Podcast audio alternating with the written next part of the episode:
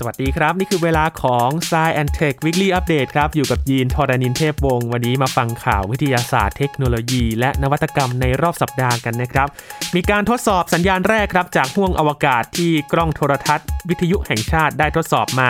เมื่อเช้าวันที่ 24 มีนาคม 2565 นะครับถือว่าเป็นสัญญาณแรกที่จะมาบุกเบิกท้องฟ้าในช่วงคลื่นวิทยุให้กับนักดาราศาสตร์ในปลายปีนี้ครับ และมีการค้นพบดวงจันทร์นอกระบบสุริยะ ครั้งที่2นะครับนอกจากเราจะค้นหาดาวเคราะห์นอกระบบสุริยะกันแล้ว ทางทีมวิจัยก็กำลังศึกษาดวงจันทร์ที่อยู่นอกระบบสุริยะด้วยครับ และการค้นพบ พันธุ์สัตว์และพันธุ์พืชนะครับ224 สายพันธุ์ใหม่ในแถบลุ่มน้ำโขง จะมีสิ่งมีชีวิตอะไรที่น่าสนใจกันบ้าง วันนี้ชวนฟังกันครับกับ Science Tech Weekly Update ครับ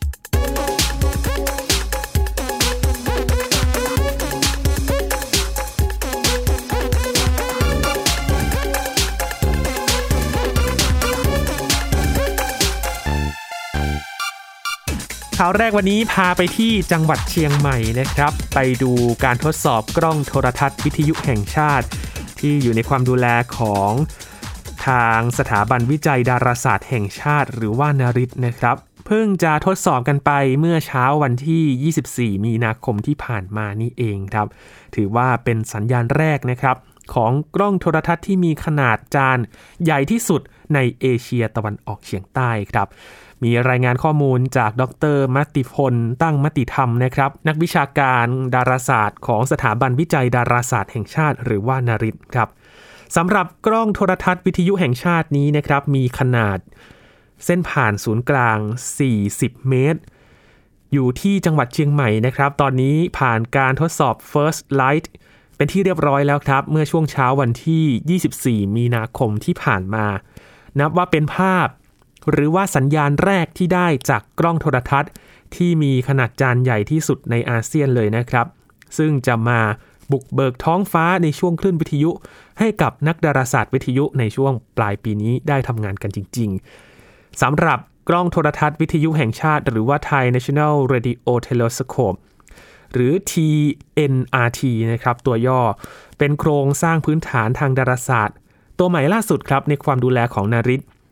เอามาใช้สำหรับสังเกตการทางดาราศาสตร์ในช่วงคลื่นวิทยุ ตั้งอยู่ที่ศูนย์ศึกษาการพัฒนาห้วยห้องไคร้อันเนื่องมาจากพระราชดำริ ที่อำเภอดอยสะเก็ดจังหวัดเชียงใหม่นะครับ เป็นกล้องโทรทัศน์วิทยุแบบจานเดี่ยว ที่มีขนาดเส้นผ่านศูนย์กลาง 40 เมตร ปัจจุบันถือว่าเป็นกล้องโทรทัศน์วิทยุที่ใหญ่ที่สุดและยังเป็นอุปกรณ์รับสัญญาณทางดาราศาสตร์ที่มีขนาดพื้นที่รับแสง ใหญ่ที่สุดในเอเชียตะวันออกเฉียงใต้อีกด้วยครับ โดย TNRT นี้เพิ่งจะติดตั้งอุปกรณ์รับสัญญาณ L-band receiver เสร็จสมบูรณ์ไปเมื่อไม่นานมานี้เองนะครับ จนกระทั่งมาทดสอบ First Light กันเสร็จสิ้นไปที่เรียบร้อยแล้ว ในช่วงปลายเดือนมีนาคม การทดสอบ First Light นี้นะครับถือว่าเป็นขั้นตอนที่สำคัญอย่างมากเลยครับสำหรับกล้องโทรทัศน์อะไรก็ตามนะครับ เพราะว่าเป็นการทดสอบอุปกรณ์ และระบบกล้อง เพื่อรับสัญญาณภาพอย่างเต็มรูปแบบในครั้งแรก ภาพสัญญาณที่ได้มานี้ก็ถือว่าเป็นภาพแรกครับ ที่ได้จากกล้องโทรทัศน์น้องใหม่ของประเทศไทย จะถือว่าเป็นดวงตาดวงใหม่ของประเทศไทยเลยก็ได้นะครับ ในการศึกษาด้านดาราศาสตร์สำหรับการทำงานของกล้องโทรทัศน์วิทยุ จะต้องมีจานรับสัญญาณขนาดใหญ่ที่รับสัญญาณวิทยุอ่อนๆ จากห้วงอวกาศมาก่อนนะครับ แล้วก็มารวมแสงเข้าไปยังจุดโฟกัส ซึ่งจะติดตั้งอุปกรณ์รับสัญญาณ L-band receiver ไว้ที่จุดโฟกัสนี้ครับ เรียกว่าระบบโฟกัสปฐมภูมิ หรือว่า prime focus นะครับสำหรับกล้องโทรทัศน์วิทยุนั้นๆ อุปกรณ์วัดสัญญาณก็จะต้องทำงานร่วมกับส่วนประมวลผลหรือว่า back end ซึ่งสัญญาณที่ได้รับจาก L-band receiver นี้ ที่อยู่บนยอดจานก็จะถูกส่งผ่าน ทางสายสัญญาณ fiber optic ความเร็วสูงนะครับ ไปยังอุปกรณ์คอมพิวเตอร์ แล้วก็การ์ดประมวลผลเป็นจำนวนมากที่ติดตั้งอยู่ภายในห้องโลหะ บริเวณใต้หอสังเกตการณ์วิทยุ เพื่อป้องกันสัญญาณวิทยุที่อาจจะมารบกวนสัญญาณที่มาจากนอกโลกได้ การทดสอบ First Light ของกล้องโทรทรรศน์วิทยุแห่งชาติในครั้งนี้ จึงไม่ใช่เพียงการทดสอบรับสัญญาณด้วย receiver ของจานหลักขนาด 40 เมตรเท่านั้นนะครับ แต่ว่ายังเป็นการทดสอบการทำงานร่วมกันของระบบ Receiver และ Backend เพื่อยืนยันและตรวจสอบปัญหาที่อาจจะเกิดขึ้น และเพื่อให้แน่ใจว่าอุปกรณ์ทุกชิ้นของกล้องโทรทัศน์วิทยุนั้น สามารถทำงานร่วมกันได้ครับภาพสัญญาณที่ได้เป็นสัญญาณที่ได้รับจริงนะครับ ขณะที่กล้อง TNRT นี้กำลังชี้ไปที่บริเวณระนาบทางช้างเผือก ซึ่งปรากฏพาดผ่านท้องฟ้าเหนือบริเวณจานรับสัญญาณ ในช่วงเช้าวันที่ 24 มีนาคม 2565 ครับ โดยภาพที่เปิดเผยมานี้นะครับ แกนนอนในกราฟก็จะแสดงถึงเวลา ช่วงเวลาที่จับภาพได้นะครับ แล้วก็แกนตั้งก็จะเป็นช่วงความถี่ที่กล้องตรวจวัด ปรากฏว่า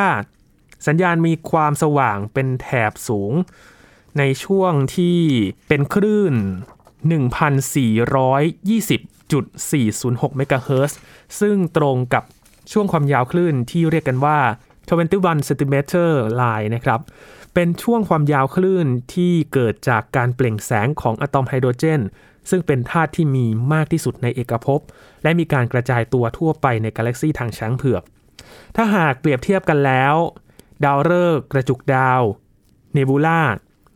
นั้นมีขนาดเล็กมากนะครับ เมื่อเทียบกับขนาดของกาแล็กซีเปรียบเหมือนกับจุดเล็กๆ ที่ลอยอยู่ท่ามกลางมหาสมุทรที่เต็มไปด้วยธาตุไฮโดรเจนในกาแล็กซีของเรา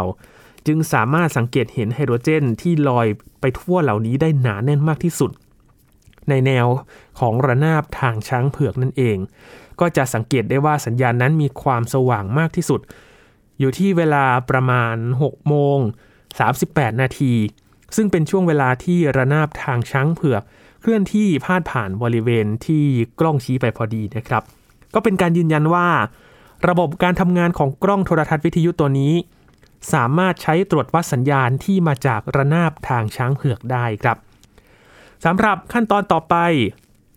ทางวิศวกรก็จะทดสอบระบบอื่น ๆ ของ TNRT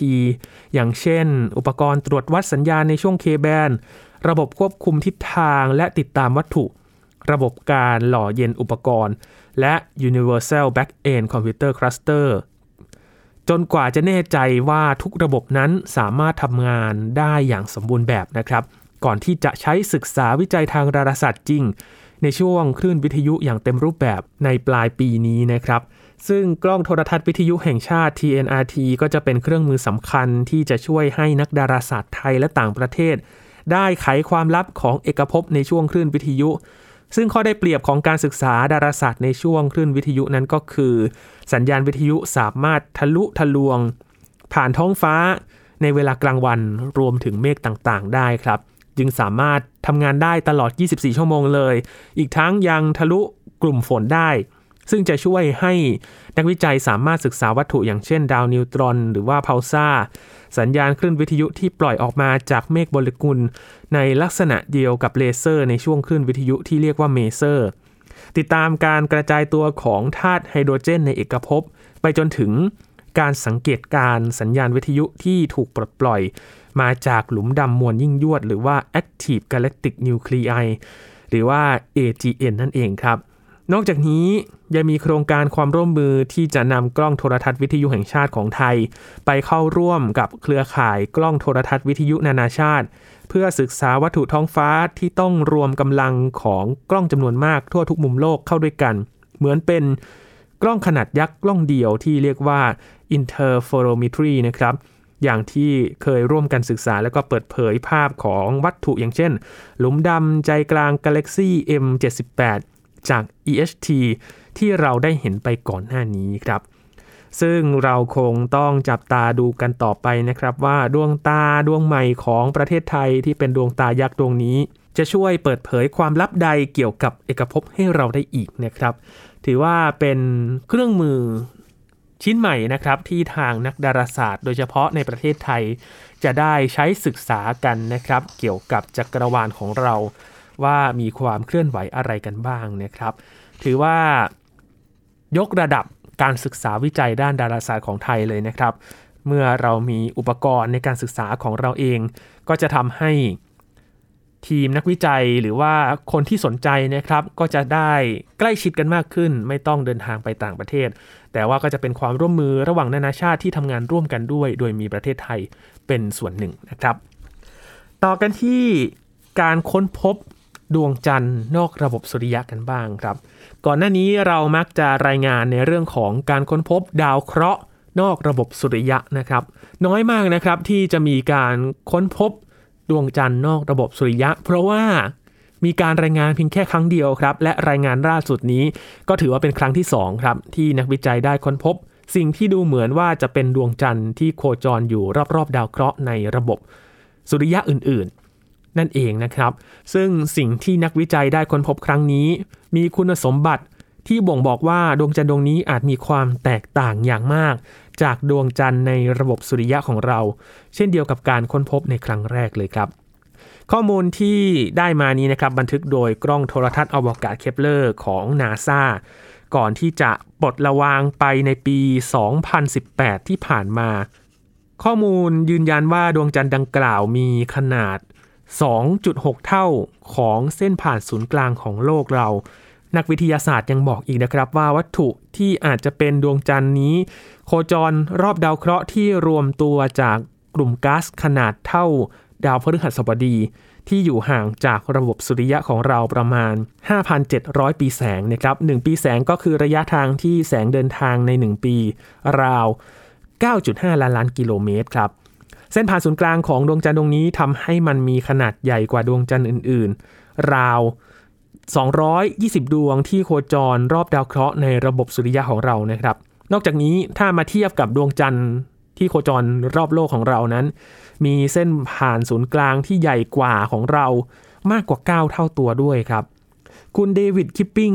จากมหาวิทยาลัยโคลัมเบีย University ได้รายงานการวิจัยในวารสาร Nature Astronomy นะครับ บอกว่ามีหลายสิ่งหลายอย่างที่เรายังไม่ทราบเกี่ยวกับจักรวาลวัตถุนี้ อย่างเช่น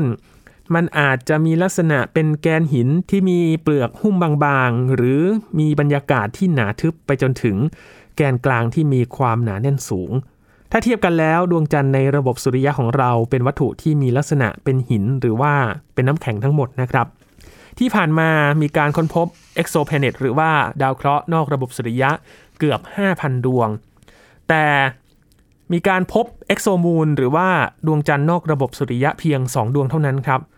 นั่นไม่ใช่เพราะว่าดวงจันทร์เป็นวัตถุที่หายากกว่าในระบบสุริยะของเรานะครับ แต่เป็นเพราะว่าโดยทั่วไปแล้วดาวเคราะห์จะมีขนาดใหญ่กว่า และค้นหาได้ง่ายกว่านั่นเอง และข้อมูลล่าสุดจากการค้นพบ exoplanet นะครับตอนนี้ก็มีการค้นพบดาวเคราะห์นอกระบบสุริยะของเรามากกว่า 5,000 ดวงไปแล้วเมื่อไม่นานมานี้เองครับ สำหรับดวงจันทร์นอกระบบสุริยะดวงแรกที่ค้นพบ เจอเมื่อปี 2018 นะครับ จากนักวิจัยกลุ่มเดียวกันนี่แหละครับ และยังคงรอการยืนยันกันอยู่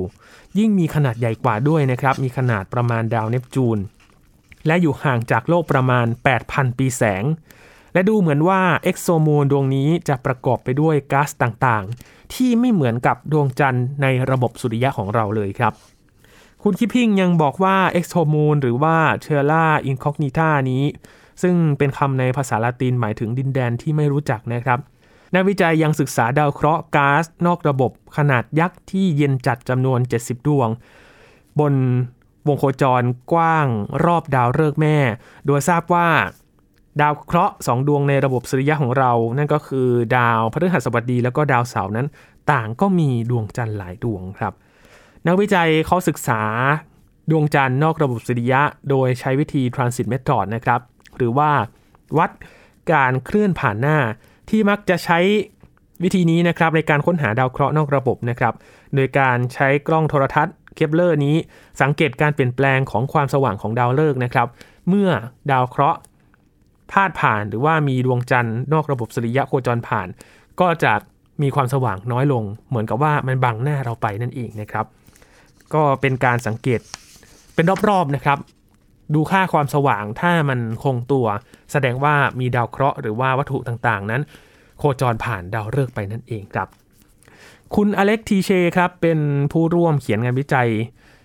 เกี่ยวกับการศึกษาครั้งนี้ร่วมด้วยนะครับ จากสถาบัน Academia Sinica Institute of Astronomy and Astrophysics หรือว่า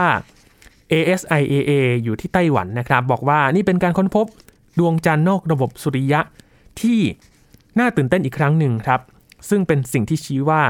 อาจจะมีดวงจันทร์ขนาดใหญ่ปรากฏอยู่ในระบบดาวเคราะห์อื่น ๆ ที่เราอาจสามารถตรวจพบได้ในอนาคตด้วยครับ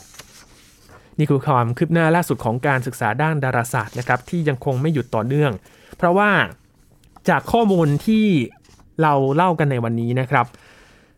จากกล้องโทรทัศน์อวกาศ เคปเลอร์ที่ปลดระวางไปแล้ว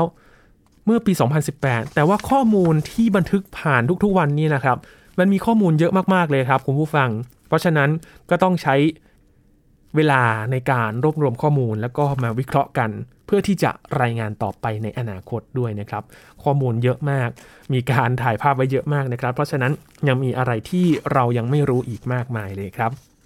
กลับมาที่โลกของเรากันบ้างนะครับ ใกล้ๆ ประเทศไทยครับในแถบแม่น้ำโขง มีรายงานการค้นพบสิ่งมีชีวิตสายพันธุ์ใหม่นะครับ อยู่ในแถบลุ่มน้ำโขงจำนวน 224 สายพันธุ์ด้วยกัน รายงานโดยกองทุนสัตว์ป่าโลกหรือว่า WWF ครับ พบสิ่งมีชีวิตใหม่บริเวณนี้นะครับ ซึ่งครอบคลุมประเทศเวียดนาม กัมพูชา ลาว เมียนมา และก็ประเทศไทย ในปี 2020 ที่ผ่านมาครับ สายพันธุ์ที่ถูกค้นพบนี้ รวมถึงลิงที่มีวงกลมสีขาวรอบดวงตาด้วยครับ นอกจากนี้ยังมีสัตว์เลื้อยคลานหลายชนิดเลย รวมทั้งกบ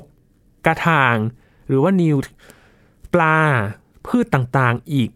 155 สายพันธุ์ครับ รายงานของ WWF ชี้ถึงความจำเป็นในการปกป้องแหล่งที่อยู่อาศัยที่อุดมสมบูรณ์ของสัตว์ป่า ในบริเวณลุ่มแม่น้ำโขง และการค้นพบนี้ยังแสดงให้เห็นถึงความแข็งแกร่งของสิ่งมีชีวิตสายพันธุ์ต่างๆ ในการมีชีวิตรอดในสภาพแวดล้อมที่ถูกคุกคาม จากการตัดไม้ทำลายป่า โรคภัย โรคระบาด แล้วก็อันตรายอื่นๆด้วยนะครับ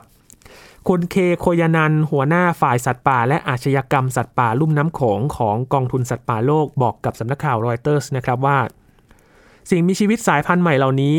แสดงถึงผลผลิตที่งดงามจากวิวัฒนาการนับล้านปี แต่ในวันนี้สิ่งมีชีวิตดังกล่าวนั้น ตกอยู่ภายใต้การคุกคามที่รุนแรงครับ โดยมีหลายๆชนิดสูญพันธุ์ไปก่อนที่จะได้รับการจำแนกสายพันธุ์ซะอีก ลิงสายพันธุ์ใหม่ที่เพิ่งค้นพบนี้นะครับ เรียกว่าข้างโพพาครับ ซึ่งชื่อนี้ได้มาจากการที่อยู่อาศัยอยู่บนเนินเขาภูเขาไฟโพพาในประเทศเมียนมา นอกจากนี้ ยังมีต้นบิโกเนียชนิดใหม่ที่มีดอกสีแดง แล้วก็มีผลคล้ายกับลูกเบอร์รี่ด้วยนะครับ ในบริเวณที่เป็นเนินเขาของเมียนมาเช่นเดียวกัน ซึ่งพื้นที่ดังกล่าวมีปัญหาในเรื่องของการทำเหมือง และตัดไม้ทำลายป่าอย่างผิดกฎหมายด้วย กองทุนสัตว์ป่าโลกเผยว่านักวิทยาศาสตร์ได้ค้นพบ สิ่งมีชีวิตสายพันธุ์ใหม่กว่า 3,000 สายพันธุ์ในบริเวณลุ่มน้ำโขงมาตั้งแต่ปี 1997 โดยนักวิทยาศาสตร์ใช้วิธีการวัด และตัวอย่างจากข้อมูลสาธารณะเพื่อเปรียบเทียบ และระบุองค์ประกอบที่สำคัญของสัตว์และพืชที่ค้นพบใหม่ โดยนักวิจัยกล่าวว่าการระบุสายพันธุ์ใหม่อาจจะเป็นเรื่องยาก และบางครั้งต้องใช้วิธีการที่แตกต่างกันมากมายหลายวิธี อย่างเช่นในกรณีหนึ่งครับ นักวิจัยใช้เสียงร้องร่วมกับข้อมูลทางพันธุกรรมของกบ เพื่อแยกความแตกต่างระหว่างกบคาร์ดามอม leaf litter frog ซึ่งถูกค้นพบในเขตคุ้มครองสัตว์ป่าบนเทือกเขากระวานในกัมพูชา ซึ่งสิ่งมีชีวิตบางสายพันธุ์อาจพบได้ในมากกว่าหนึ่งประเทศในแถบนี้ อย่างเช่น งูกินทากแฝดที่มีสีส้มสดใส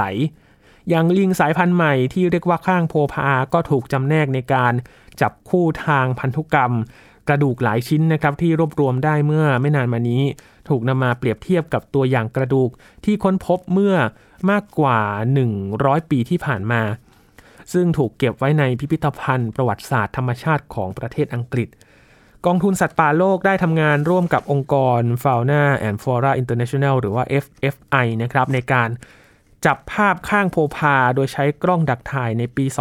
2018 โดย FFI ได้รายงานการค้นพบลิงดังกล่าว เมื่อปลายปีที่แล้วครับ รายงานยังระบุว่าข้างโพพาเป็นสัตว์ที่ถูกจัดให้อยู่ ในกลุ่มสัตว์ที่เสี่ยงต่อการสูญพันธุ์ในขั้นวิกฤต ในบัญชีแดงของสหภาพนานาชาตินะครับเพื่อการอนุรักษ์ธรรมชาติ ซึ่งคาดว่าลิงชนิดนี้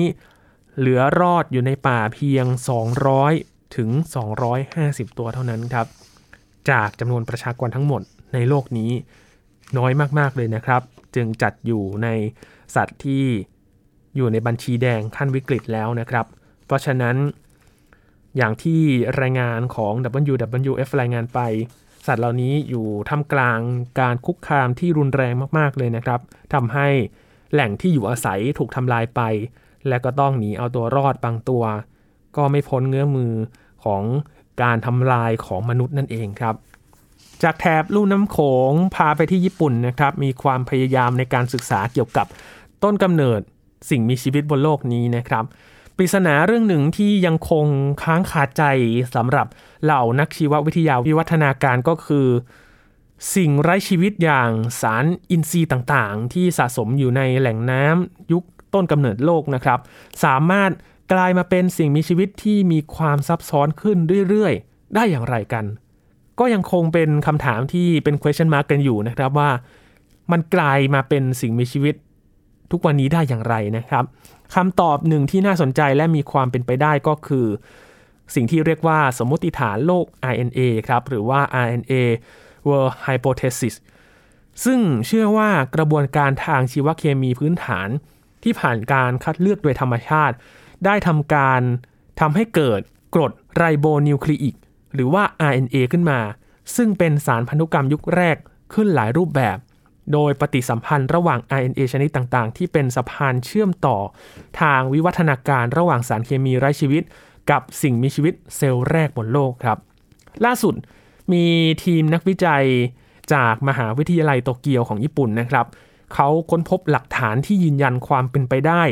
ของสมมติฐานโลก RNA อีกครั้งครับ โดยการศึกษาได้ตีพิมพ์ในวารสาร Nature Communications ฉบับล่าสุด ระบุว่า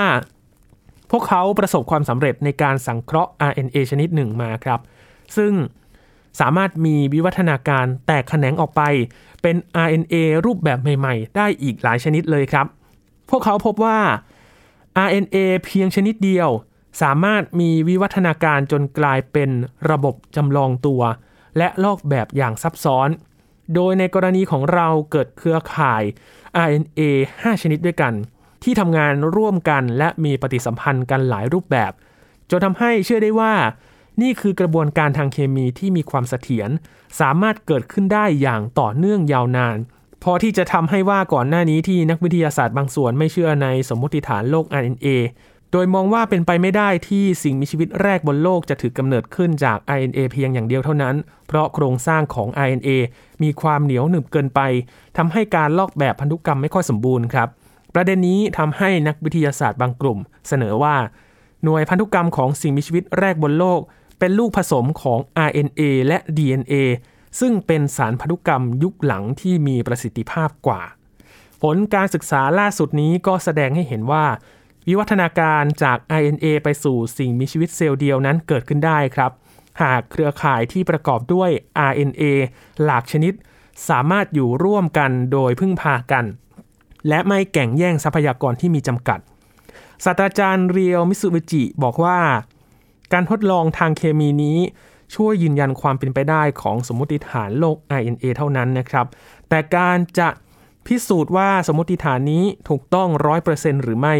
ยังคงต้องอาศัยหลักฐานประกอบจากวิทยาการด้านอื่นๆ อย่างเช่น